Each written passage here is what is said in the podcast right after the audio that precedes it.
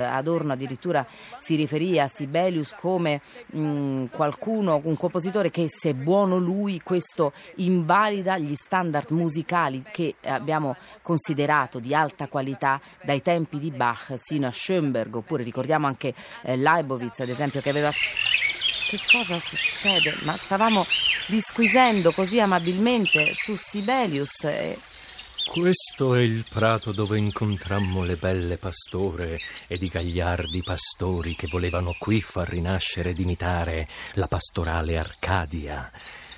Ci offriranno un'abbondantissima mano il loro dolcissimo frutto, le querce, sedili i tronchi dei durissimi sugheri, ombra i salici, profumo le rose, tappeti di mille colori variegati, i campi distesi, respirando l'aria chiara e pura, luna, la luna e le stelle, malgrado l'oscurità della notte, piacere il canto, allegria il pianto, Apollo versi, l'amore, concetti coi quali potremo diventare eterni e famosi, non solo nei presenti, ma anche nei secoli futuri.